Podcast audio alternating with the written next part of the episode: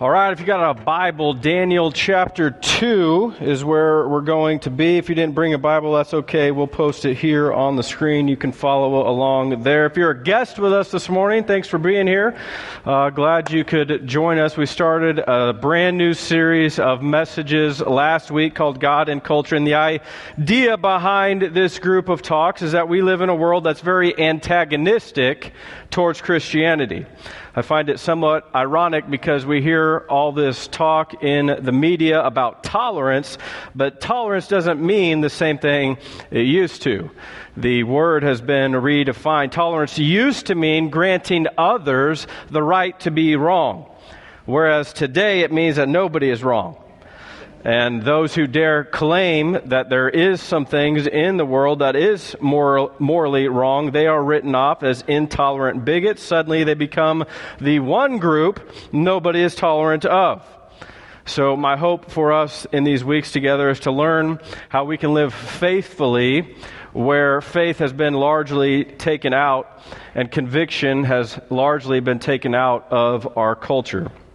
Also, somewhat ironic, rain on your wedding day, uh, a free ride when you've already paid. But uh, also the fact that we're reading through a book of the Bible Daniel, yet the entire premise for the series was based out of a sentence a man named Jeremiah wrote. Jeremiah was a contemporary of Daniel. He wrote the book named after him in your Bible. He was taken captive from Israel, sent into Babylon just like Daniel, and uh, instead of him getting even, God wanted him to get involved, and he wrote a very helpful passage of Scripture in chapter 29. Uh, it says, Build houses, get married, have kids, but then I also want you, verse 7, to pray for prosperity within the city. Because when the city prospers, you too will prosper. That is the entire premise for this series. I want us to figure out how we can help the world prosper so that in turn we too will prosper. Like, how can we be so in tune with what God is doing that we affect every area of life around us? And the good news is, Daniel writes an incredibly helpful manual that will assist us in this endeavor. And so, just a quick recap Daniel is kind of a punk kid from Newark, New Jersey. He and his mom moved to the Reseda area of uh, Los Angeles, California. It just so happens the maintenance man there, he's kind of eccentric, gruff, but ultimately kind. He's a generous Okinawan man uh, named Mr. Miyagi. Uh, those are my Karate Kid notes. I apologize. Daniel's son, Cobra Kai the devil, Johnny Lawrence, whatever, doesn't matter. Uh, the, this Daniel that we're talking about from our Bible he is taken captive from Israel. He is moved from Babylon. He's required to study their culture. He's put in their three year university program studying the occult and astrology. He's been set up in the king's palace, kind of as an intern working for the king within this level of magic that he's learned. And that's where we're at in Daniel chapter 2. I titled my message this morning, Running Down a Dream. If you're not old enough to recognize a Tom Petty song when you heard one, right? And just get out. You know what I'm saying? Like, no, don't do that. Stay. But, uh, but like Spotify it, Running Down a Dream, the, ent- the entire Full Moon Fever album's fantastic. Uh, Won't Back Down, Free Falling. Don't worry about that. Okay, here we go. Daniel chapter 2. Let's get started. One night during the second year of his reign, Nebuchadnezzar had such disturbing dreams that he couldn't sleep.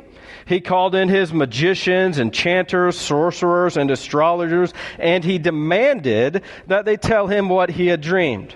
As they stood before the king, he said, I have had a dream that deeply troubles me, and I must know what it means. Then the astrologers answered the king, Long live the king. Tell us the dream, and we will tell you what it means.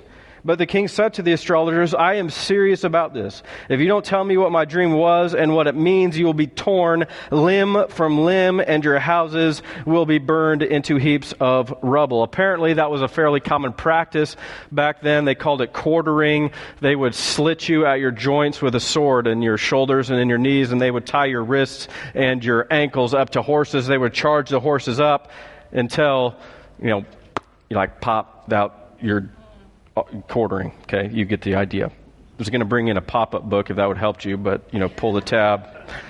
It's okay.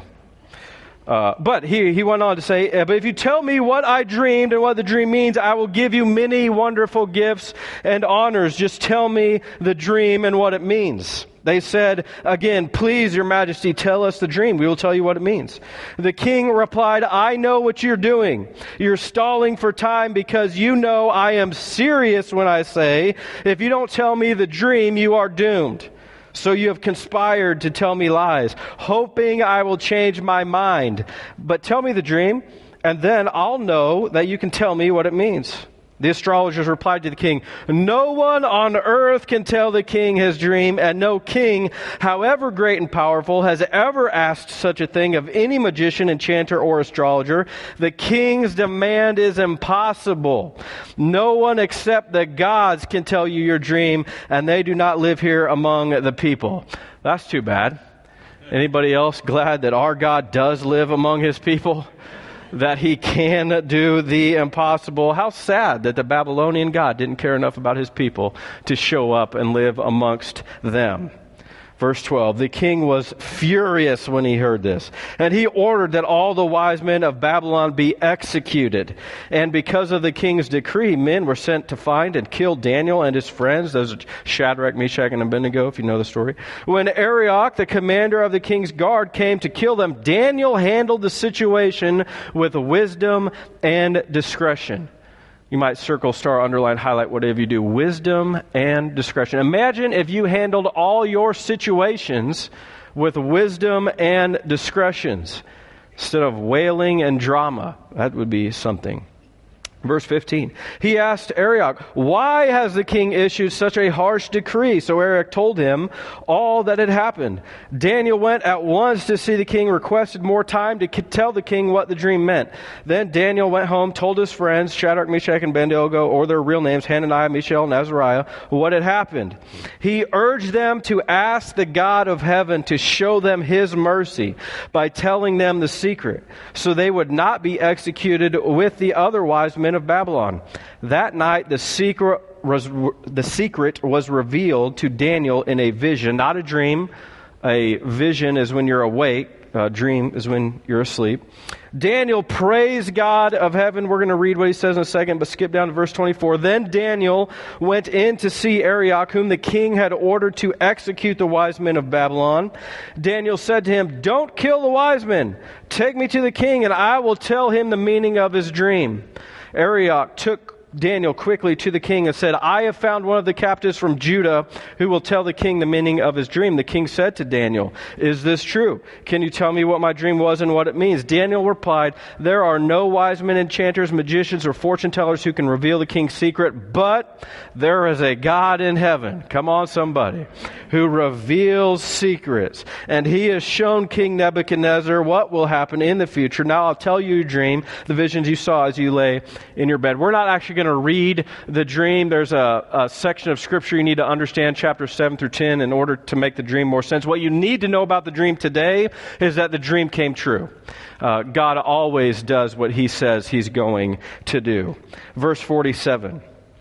The king said to Daniel, Truly your God is the greatest of gods, the Lord over kings, a revealer of mysteries, for you have been able to reveal this secret. Then the king appointed Daniel to a high position and gave him many valuable gifts. He made Daniel ruler over the whole province of Babylon as well as chief over all his wise men. In other words, just like Jeremiah wrote, when the city prospers, you too are going to prosper. Daniel did what was gifted to him, and in turn, God blessed him. So essentially, our entire story hinges upon a dream, apparently a pretty troubling dream, because Nebuchadnezzar said, I have had a dream that troubles me. So that was just there. Okay, I didn't come up with that. Uh, but have you ever waken up from a dream where you're like, what?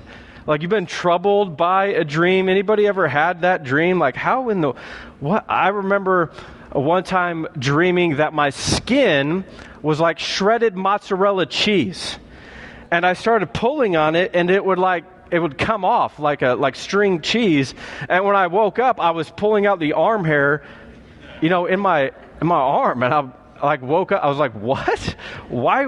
Why would you do that, brain? You know, like what dream am I? Ha- why? I don't know. But dreams are weird.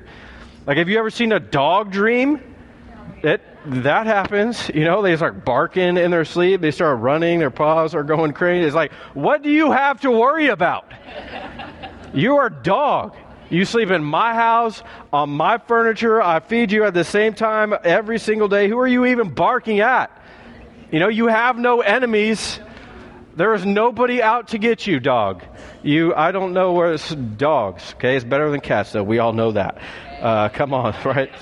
But uh, did you know in ancient Egypt, as far back as 2000 BC, Egyptians wrote their dreams on papyrus? People with vivid and significant dreams were thought blessed. They were considered special. Ancient Egyptians believed that dreams were like oracles, being messages from the gods, and so they would induce or incubate dreams. The ancient Egyptians would go into these sanctuaries and sleep on special dream beds in hopes to receive advice, comfort, or healing from the gods. Did they need a you know totem? Did they have a kicker? Does the top fall down? Nobody really knows, but it was happening even way back then. Uh, why do we dream? Uh, perhaps you felt like God has spoken to you through a dream. Maybe, maybe that's the reason. I don't think uh, most people would ascribe this to God, but dreams have become such a fascinating element within the world that they've become a scientific field of study. Researchers are asking the question for hundreds of years, trying to figure out why do we dream. There's currently five commonly held beliefs on why people dream. First, according to Finnish cognitive scientists, we dream to practice responses to threatening situations. They say we dream uh, in order to rehearse behaviors of self defense in the safety of nighttime isolation. You don't get hurt in your dreams, so you're practicing the flight or fight scenario in the real world, just in your dream. Uh, another reason we dream is because dreams create wisdom. If we remembered every image of our waking lives, it would clog our brains. So our dreams sort through memories to determine which ones they want to retain and which ones they need to get rid of. Sleep turns a daily flood of information into the stuff that makes us smart for when we come across future decisions. Uh, how do your dreams know which memories to keep, like which ones are going to be helpful and which ones aren't? I have absolutely no idea, neither do scientists. Okay? Uh, in that same field of thought, people believe dreaming is like defragmenting the hard drive on your computer in order to make it run better. Sometimes you got to defragment that mug. Uh, just take it to a guy. I have no idea how to do that. But Francis Crick, who discovered the structure of DNA, said dreaming is su- shuffling old connections that allow us to keep the important connections and erase the inefficient links. In other words, it allows your brain again to delete some of the old memories that are slowing down your operating system. That's why you can't remember some of the things you did as a kid, but you know some of the other ones you can remember. The fourth theory is that dreams are like psychotherapy. Dreaming puts our difficult emotions into pictures, and we're able to deal with the emotion in a safe place. Plus, it saves you like two hundred dollars an hour, you know, for the for the therapy sessions. So that's nice. You know, best therapy I ever had. Dream, thank you very much uh, for the string cheese dream. Finally, there's what they call the absence of theory. This is probably the weirdest. Some folks argue that dreams have no meaning at all. They are just a random firing in the brain that don't happen to be conscious at the time. Seems like a convenient scientific theory. They're just like, uh, you know, I would have been like to have been in that planning meeting where like, dude, we have no idea what dreams mean. Let's just call it the absence of theory. And some other guy in the back, he's probably young, intern, he's like, why don't we just tell him we have no idea what it means? And they just beat that guy up and they're like, no, it's called, you know, absence of theory. And so uh, that's what they went with. But ultimately, what I'm getting at is people don't know why we dream. It just happens. And we haven't even talked about some of the other stuff you do, like sleepwalking or sleep talking. What language, like if you're bilingual, what language do you dream in? Uh, that's always a fascinating thing to think about. Or daydreaming. We didn't talk about daydreaming, but uh, sometimes God does speak to dreams. Nebuchadnezzar had a dream, and uh, he was very troubled by the dream, but he recognized that the dream was important. The ancient Babylonians, like the ancient Egyptians, believed that dreams were messages from the gods. Thus, a right understanding of any dream was critical to their future.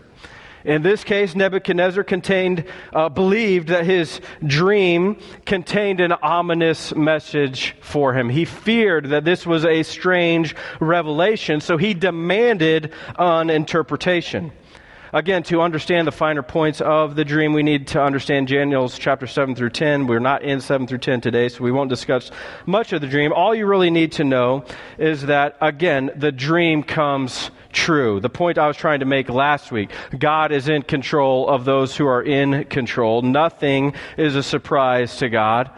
The Bible reminds us that all things work together for good for those who love God are called according to his purpose, which means God brought you here today not by accident, but to let you know that he sees you.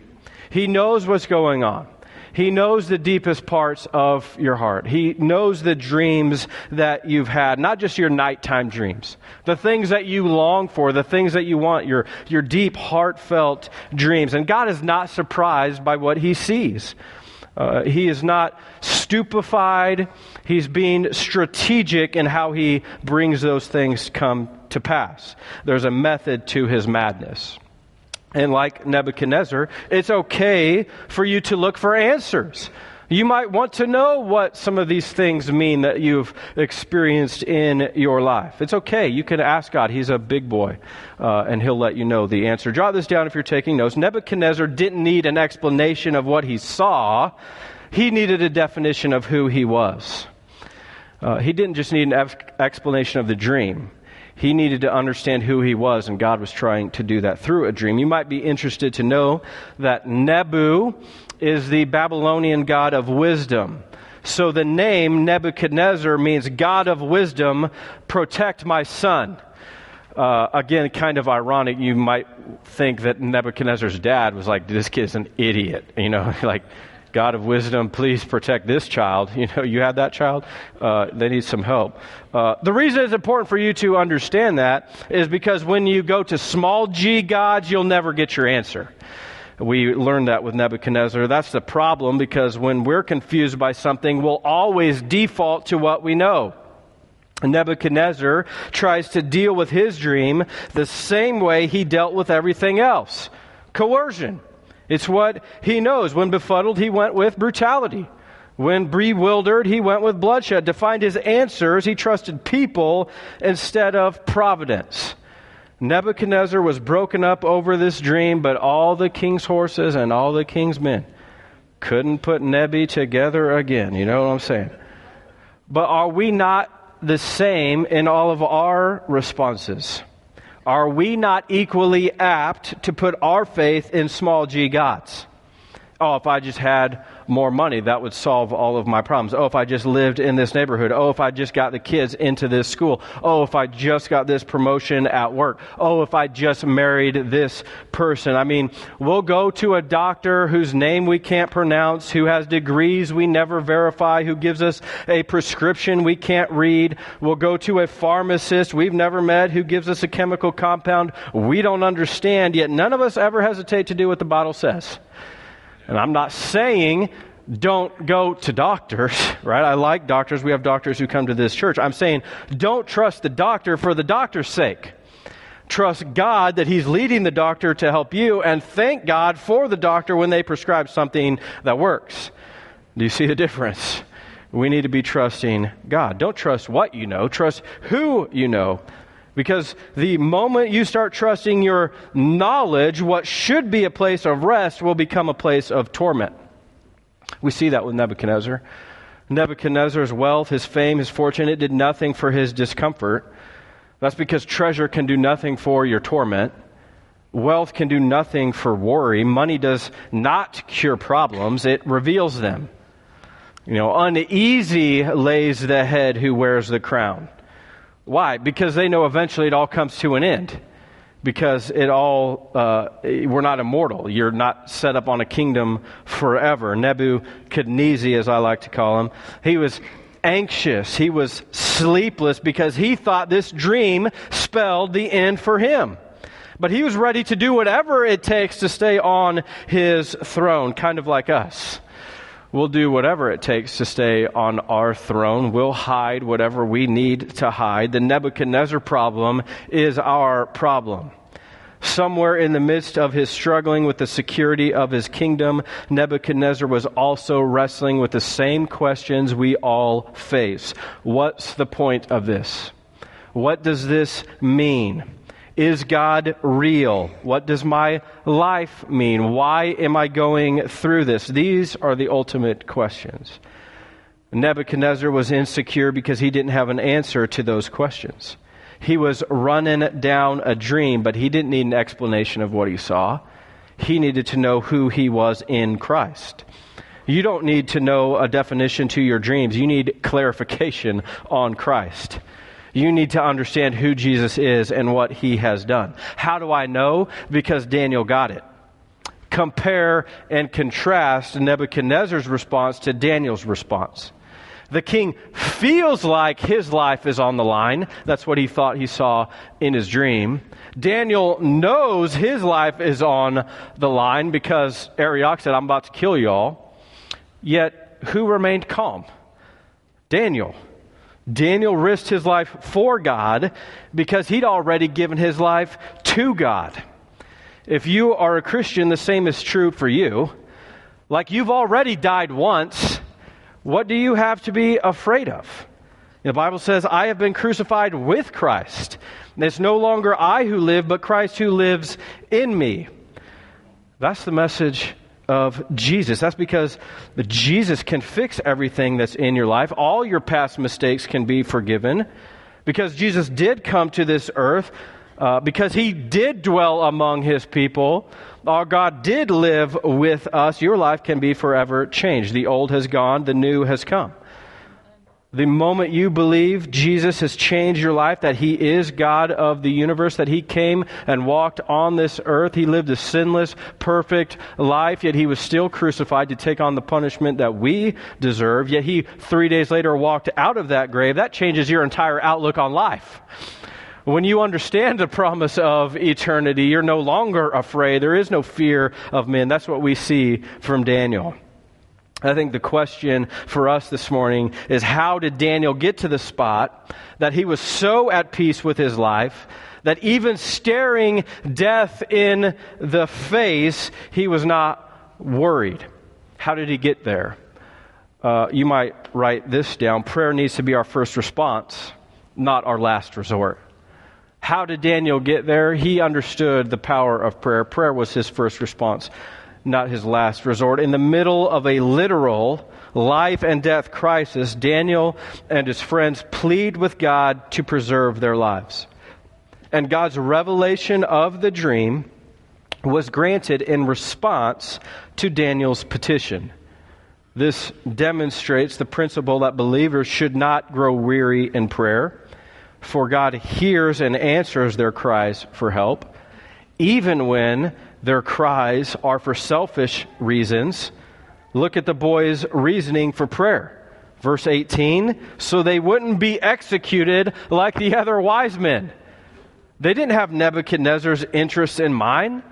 You know, they weren't after God's glory by saving Nebuchadnezzar. They just didn't want to die. Sometimes it's okay to pray a prayer like that. Just for the record, Daniel also illustrated the necess- necessity of collective prayer as he summoned his friends to join him in the prayer. See, there seems to be special power promised to believers when they worship and pray together as a group. That's why I want you involved in a group of other believers because God has promised us to work and move on our behalf when two or more are gathered. You see what I'm saying? The problem is most people only pray when trial and heartache come. And then they wonder, why do trial and heartache come? Uh, because it's the only time you'll talk to God. And it's the only time he'll hear from you, and he wants to hear from you. And, you know, The reason Daniel and his friends went to prayer immediately then is because they had been doing it immediately before. It had become a habit. They'd seen God do things before. They expected God to do something again. It's also a problem for people, though.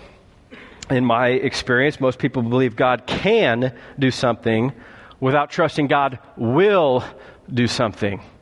And there's a difference. It's called faith. Romans 12 12 says to be faithful in prayer. And so the question I want to try and answer with our remaining time together is how do I know if I'm doing that? How do I understand if I'm being faithful in prayer? Because people will tell me, I feel like I believe, Pastor. How come God is not answering my prayer? How do I know if uh, I'm being faithful? You might want to write this down. What's your perception of prayer? Uh, is it just for kids? Now I lay me down to sleep. You know, God is good. God is great. Is prayer just for kids? Is something you do before bed, before you eat? Is prayer just for preachers? You know, they're supposed to, you know, that's what they get paid for. Come on, you know, they need to earn that paycheck. Everybody start praying to somebody. Uh, has it become in your life just something rote and meaningless? Because James tells us the prayer of a righteous person is powerful and effective. And Paul writes in 2 Thessalonians to never stop praying. When presented with a problem, Daniel believed prayer was the solution to his predicament. So, again, what's your perception of prayer?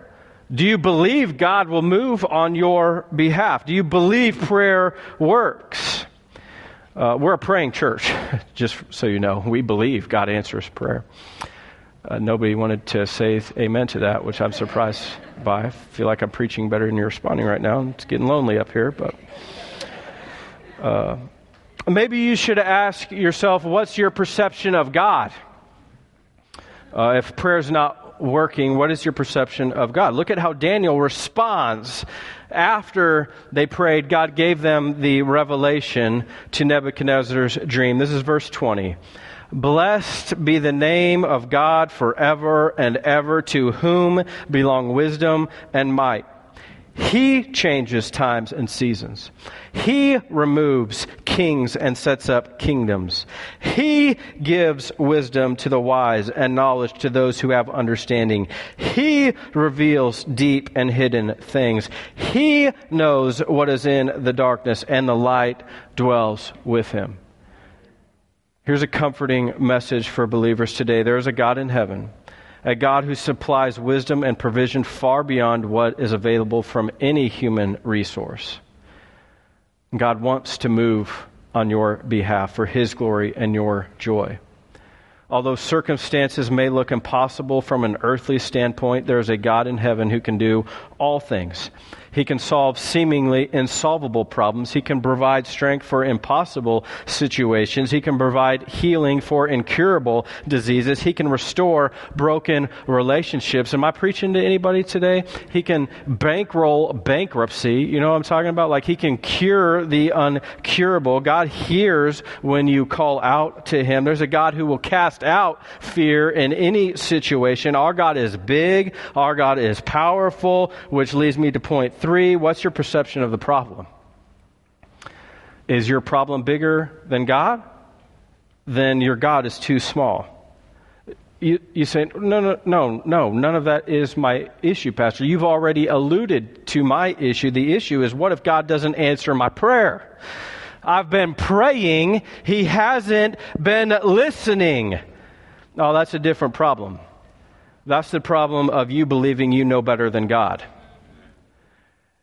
as if your way is the best way, as if the only possible solution to your problem is the way that you want. Because what if God already answered your prayer, just not how you wanted? It reminds me of a biblical character named Job. Job was a man who had everything, literally everything you could ever want for, want, and suddenly it was all taken away from him. His friends, his family, his children, his wealth. He starts to question God about it. And God's like, Where were you when I formed the stars in the sky? Where were you, Job, when I spoke the mountains onto the earth? Where were you, O mighty man of valor, when I created billions of light years of stars and universes and created everything that we know? Makes me a little nervous for Job. The prophet Isaiah in 40 verse 12 wrote, Who else has held the oceans in his hand? Who has measured off the heavens with his fingers? Who else knows the weight of the earth or has weighed the mountains and the hills on his bathroom scale? Like you get in there and you're like, what the freak? And God's like, I'm weighing mountains on this mug. Like, are you kidding me? Like I'm, I measured the billions of miles in this universe with my, with my pinky finger. Like I've been here since forever, and you think you know better than what I know? It's a rhetorical question. The point is, yes, your problems are real. Yes, your sufferings are painful. Yes, your dreams can be confusing, but God is big. God is capable. And listen to me, God is good whatever you're going through. Do you really believe that? Do you really believe God wants to move on your behalf? Do you believe the Bible when it says the eyes of the Lord roam throughout the earth to show himself strong on behalf of those whose heart is fully devoted to him? Because listen, if Daniel teaches us anything, it's your progress is dependent upon your petitions. You know, if you want to move in life, are you persistent in prayer? That being said, in just a second, the band is going to come up and close us in a song. But as I do, I want you to notice something specific at the end of our chapter here in Daniel. The king said to Daniel, Truly, your God is the greatest of gods, the Lord over kings, a revealer of mysteries, for you have been able to reveal this secret to me. Then the king appointed Daniel to a high position, gave him many valuable gifts. See, Nebuchadnezzar didn't want his God, he just wanted what his God would provide. Uh, but notice the order of, of things for Daniel. Uh, accomplishment followed the acknowledgement prosperity for Daniel followed humility. Only after Daniel brought glory to God did God bring joy to Daniel. So listen very careful, very carefully to me. When you do what God has given you the ability to do, it doesn't mean you'll get rich. It doesn't mean you'll get everything you want. It doesn't mean every single one of your prayers are going to be answered the way you want. Just because you've been faithful to God doesn't mean you'll never face hardship or suffering or difficulty what high position and valuable gifts that are referred to in Daniel means for us as Christians is you get God. You get adopted into His family. You get the eternal glory of heaven. The Bible makes it clear that success for God is when you serve.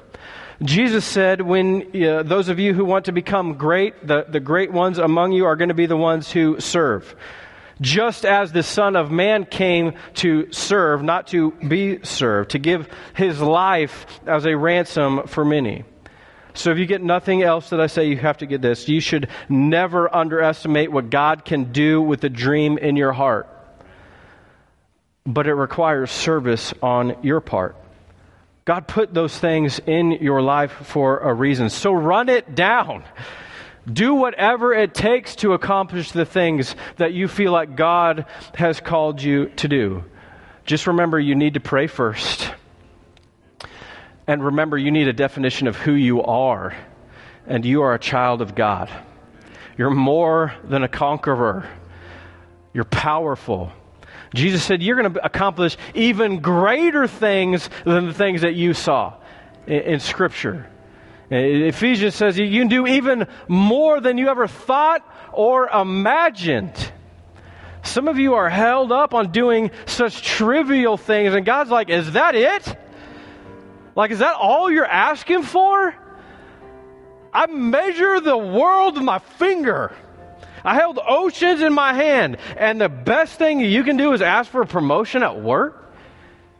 Like, I dream big believe God that He wants to do powerful things. He's looking for people to move on His behalf. So it'll bring Him glory and it will also bring you joy. Set out to do what God has accomplished in your heart. Just do it. act, move, get people in your life, pray, do great and powerful things. Do you believe that can happen? I believe it can.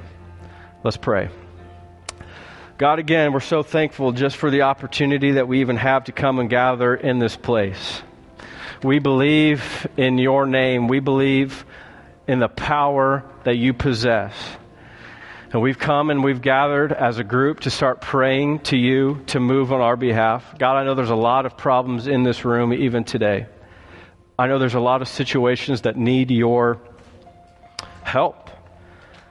God, I know there's healing that needs to happen. I know there's financial situations that need help. I know there's marriages that need to be restored. I know there's kids that, that just have a lot going on. I just know that there's culture ripping us and tearing us in all kinds of different directions, and I'm just praying for you to move in a powerful way. Uh, we want our souls to be at peace as Daniel was at peace.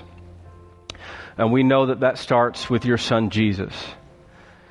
If you're here this morning with every head bowed and every eye closed still, uh, you quieting your heart, I want to give you an opportunity to accept Christ into your life because this peace that we're talking about is reserved for believers in Jesus.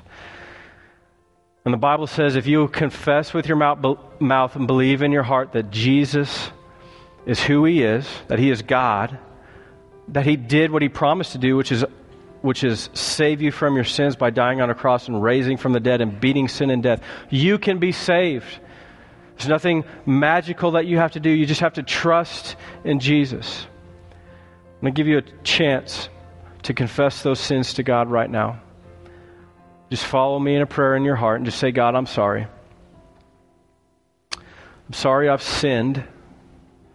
Sorry I've not lived the way you've wanted me to live. But I believe in Jesus. I believe in his power. I believe in his saving work on the cross. He's made me new. Thank you for saving me. God, thank you for all the lives represented here this morning. Thank you for the stories that you're weaving together. You are in control. But I know there's a lot of peace and pain, or I know there's a lot of problems and pain in this room right now, God, and I'm just asking you to give us peace. Make it well within our soul. In Jesus' mighty name, we pray these things. Amen.